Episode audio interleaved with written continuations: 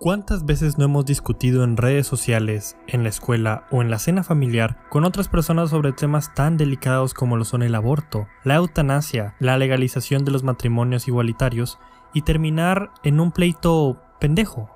Uno en donde nadie tiene la razón y donde se terminan gritando los unos a los otros, todos sin concederse nadie la razón. Es cada vez más raro encontrarte con gente que cuente con personas que opinen diferente a ellos en sus redes sociales y círculos de amistad.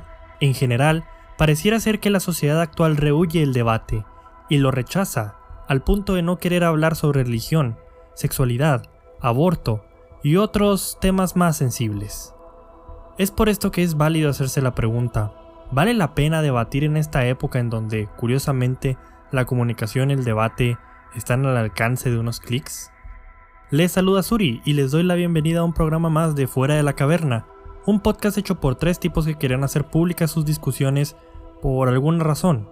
Espero y se encuentren muy bien y que disfruten del tema de hoy. No olviden suscribirse y dejar su like, ya sea si nos ven en YouTube, Spotify, Google Podcaster o iBooks. Sin más que decir, los dejo con el podcast. Hasta pronto.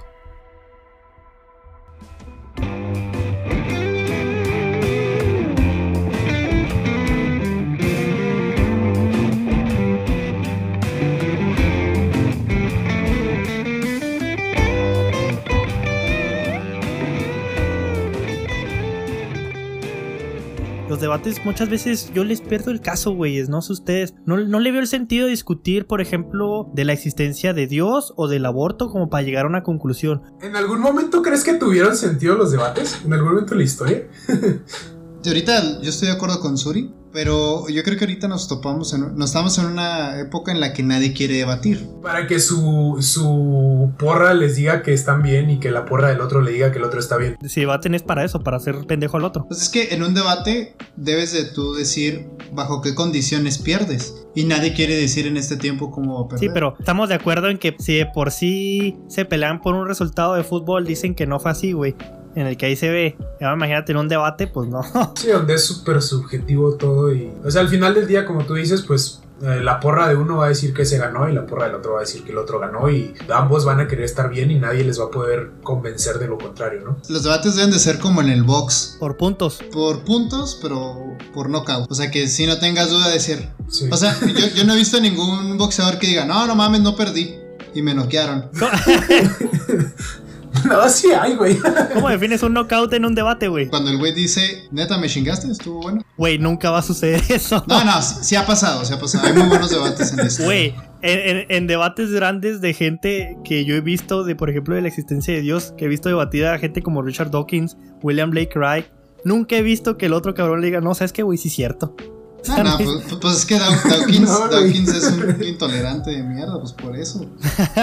No, pero también estamos viendo que, que, la gente, vamos a decir, entre comillas, importante o la gente, pues sí, relevante, de nuevo, entre comillas, pues nunca va a admitir que no tiene la pues, razón. Pero, sí, güey, la pero mira, ni nosotros, güey. O sea, ni nosotros, güey. Es, que es en serio. Ni nosotros cuando discutimos así eh, de manera informal. Es bien rarísimo, güey, que el otro cabrón le diga, ah, ¿sabes que sí es cierto, güey? Tienes razón. Sí pasa, sí pasa. No, ah, güey, no pasa, Lalo. Es bien raro, güey. Entre nosotros sí. Yo sí tengo varias anécdotas de eso. Güey, eh, o sea, estamos hablando del vulgo. Creo que, creo que tenemos, eh, creo que todos tenemos anécdotas de eso, pero son como situaciones bien particulares y situaciones como muy, este, entre compas, güey Ponlos en una balanza, güey, así de pelada. ¿Cuántas veces ha pasado y cuántas veces no? Te puedo asegurar, güey, que se inclina bien feo. Pues, pero es que también la probabilidad de que tú cambies de parecer es muy baja. O sea, es lo único que estás explicando, es lo único que estás diciendo. O sea, y, no está mal, sino más bien el problema de, la cultura del debate es no querer tener uno. Ese, ese para mí es el, es el criterio más horrible que hay.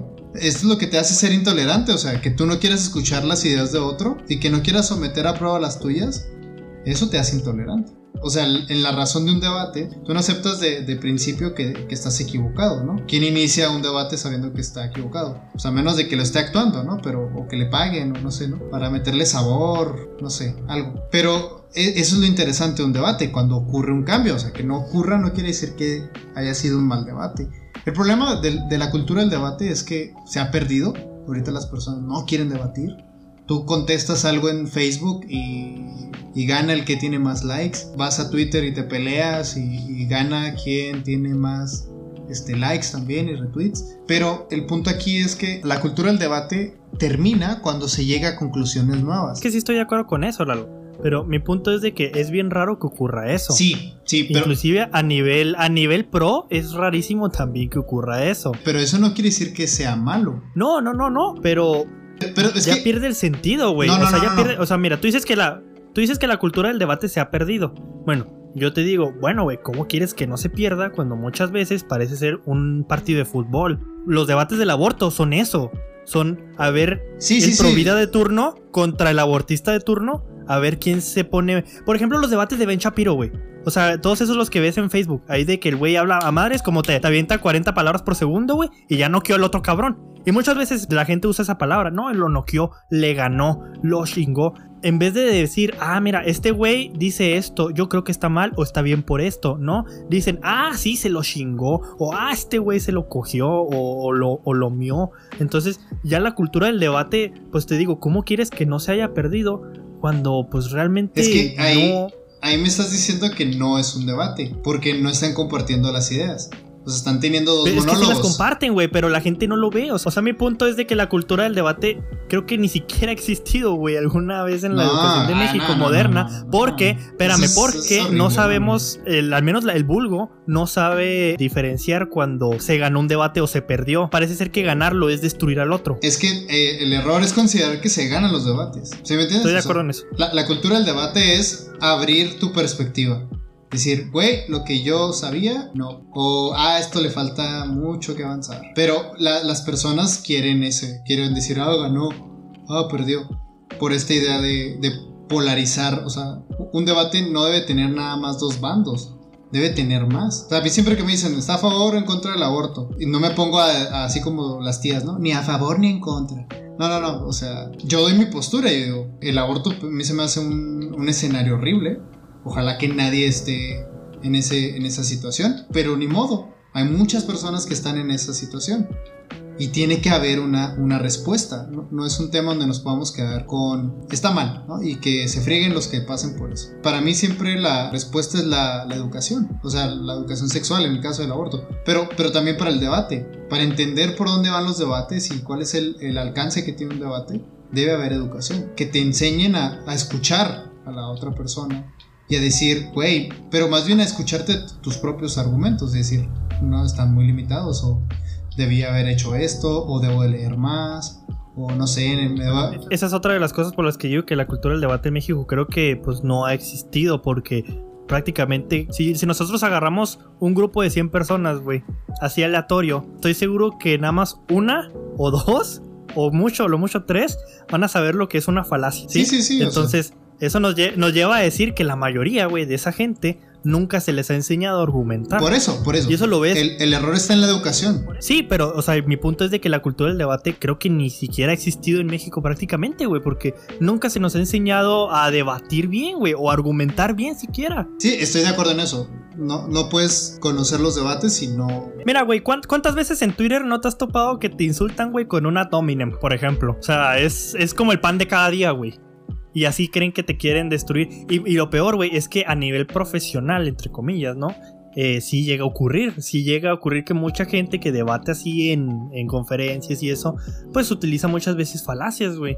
Porque otra vez los debates, te digo, parece que se han convertido en partidos de fútbol. Estoy de acuerdo con lo que dice Suri, o sea, sin saber argumentar, sin saber cuál es, eh, o sea, sin saber qué puedes decir y qué no puedes decir, pues no, no vas a poder debatir nunca y no vas a poder defender una postura nunca. Pero pues sí, también lo que dice Lalo es, pues sí, el debate no debería ser un pedo de ganar o no, debería ser un pedo de decir, mm, bueno, a ver, vamos a aprender un poco de lo que me están diciendo en lugar de eh, como pues luego lo menciona, ¿no? Y, precisamente mencionas este, este pedo de que pues el pan de cada día en Twitter de que eh, si tienes una foto de perfil de, de una caricatura ya te dicen que tus argumentos no valen, güey. También decir que no, no, no existe la cultura del debate en, en México pues es un poco fuerte porque no existe en general, tal vez, o sea, tal vez, tal vez no, no puedes poner a cualquier persona a debatir con cualquier otra persona, así random,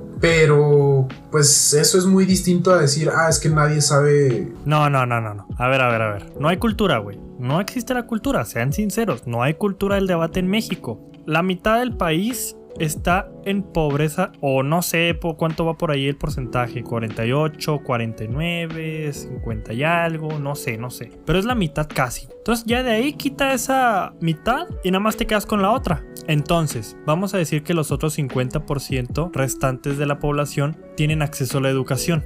¿Cuántos llegan hasta la educación superior? El 4%. Y digo la educación superior porque no creo que en primaria, secundaria y bachilleres o preparatoria se dé una buena educación en torno a la cultura del debate generalmente no te enseñan muchas cosas importantes para un debate y lo peor es que aun cuando en los libros de texto sí viene que se hagan debates entre los alumnos, el tratamiento es muy pobre. Nosotros conocemos cómo es la educación en secundaria y en primaria y en preparatoria. No porque los programas digan que se va a enseñar esto, significa que ya se va a enseñar con calidad. La realidad es de que no. Entonces vamos a tenernos a que el 4% universitario sí sabe debatir, güey. Suponiendo, porque aún así nosotros sabemos que la educación en la universidad en México también en muchos aspectos cojea. Entonces, suponiendo que el 4% sí sabe debatir, con ese 4% me estás enseñando o me estás diciendo que sí existe la cultura del debate en México, güey. Neta, a ese 4% te atienes. No seas mamón, güey. No existe. En las clases no existe esa cultura tampoco.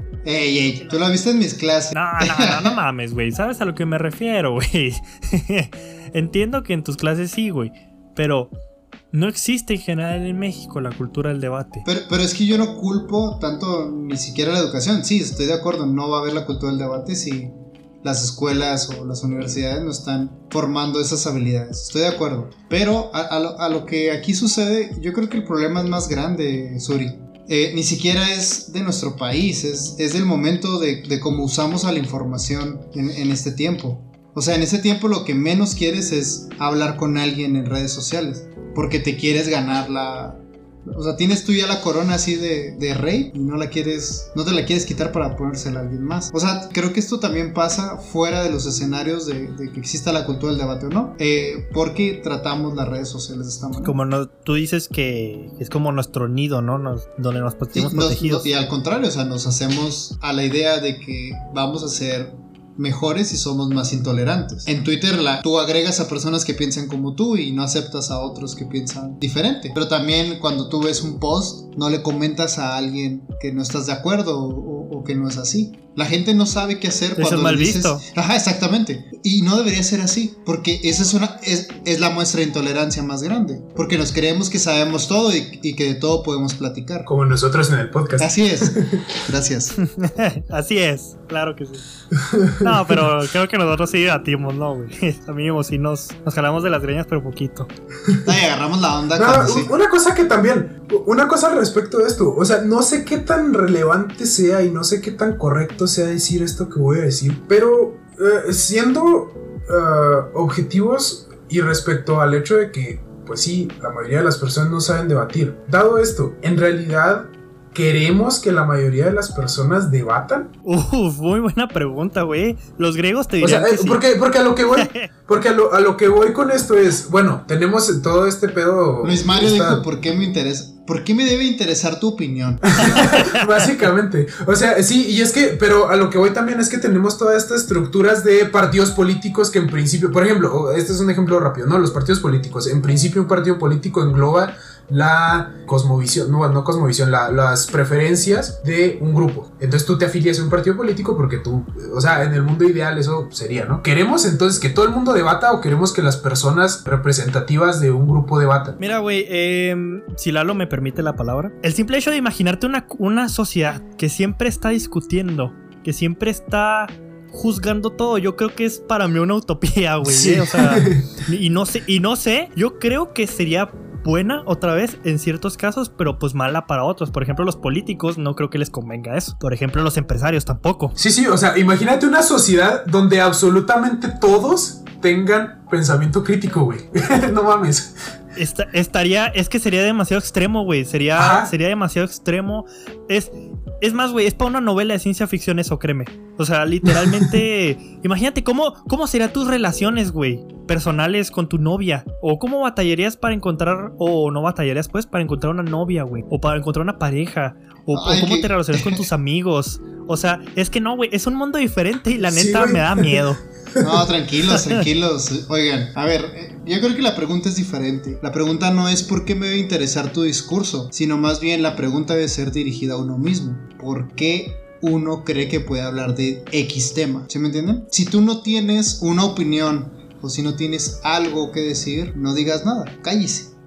O sea, esa, es la gran lección que debemos de, aprender, de aprender de, de, toda esta situación de las redes sociales. Que no, la gente se cree expertos porque cree que tiene voz en las redes y no lo tiene. No, pero estamos de acuerdo que pues, la situación que plantea Luis Mario es de una. Si una persona es. Si toda la sociedad es 100% crítica, güey. O sea, todos son críticos, pues, en ese sentido. Pues yo creo que todos tendrían el pensamiento crítico suficiente y como para decir, ah, cabrón, aquí no me tengo que meter. Exacto, exacto. Y no habría. O sea, el, debate sería nada más necesario en ciertas ocasiones. Porque el, les digo, el discutir, el debatir es una puerta para aprender. O sea, aprender hasta dónde están limitados mis de argumentos. Y, hablamos, yo creo que es, es un... La, respuesta es como muy bonita, es muy poética. Es, debe de tener el deseo de compartir ideas debe, debe de nacer de, un compromiso con la verdad y con confrontar lo que desconocemos. O sea, cuando yo debato, yo busco que me pongan en mi lugar. O sea, que me pongan en mi lugar que no quiere decir que, que me ganen, sino más bien que me ubiquen en qué parte del problema me encuentro. Soy parte de a lo mejor de alguien que lo está complicando de más, pues a lo mejor soy alguien que no debería de hablar. Hay muchísimos, muchísimos aristas que tienen los problemas y es lo que nos permite hablarlo.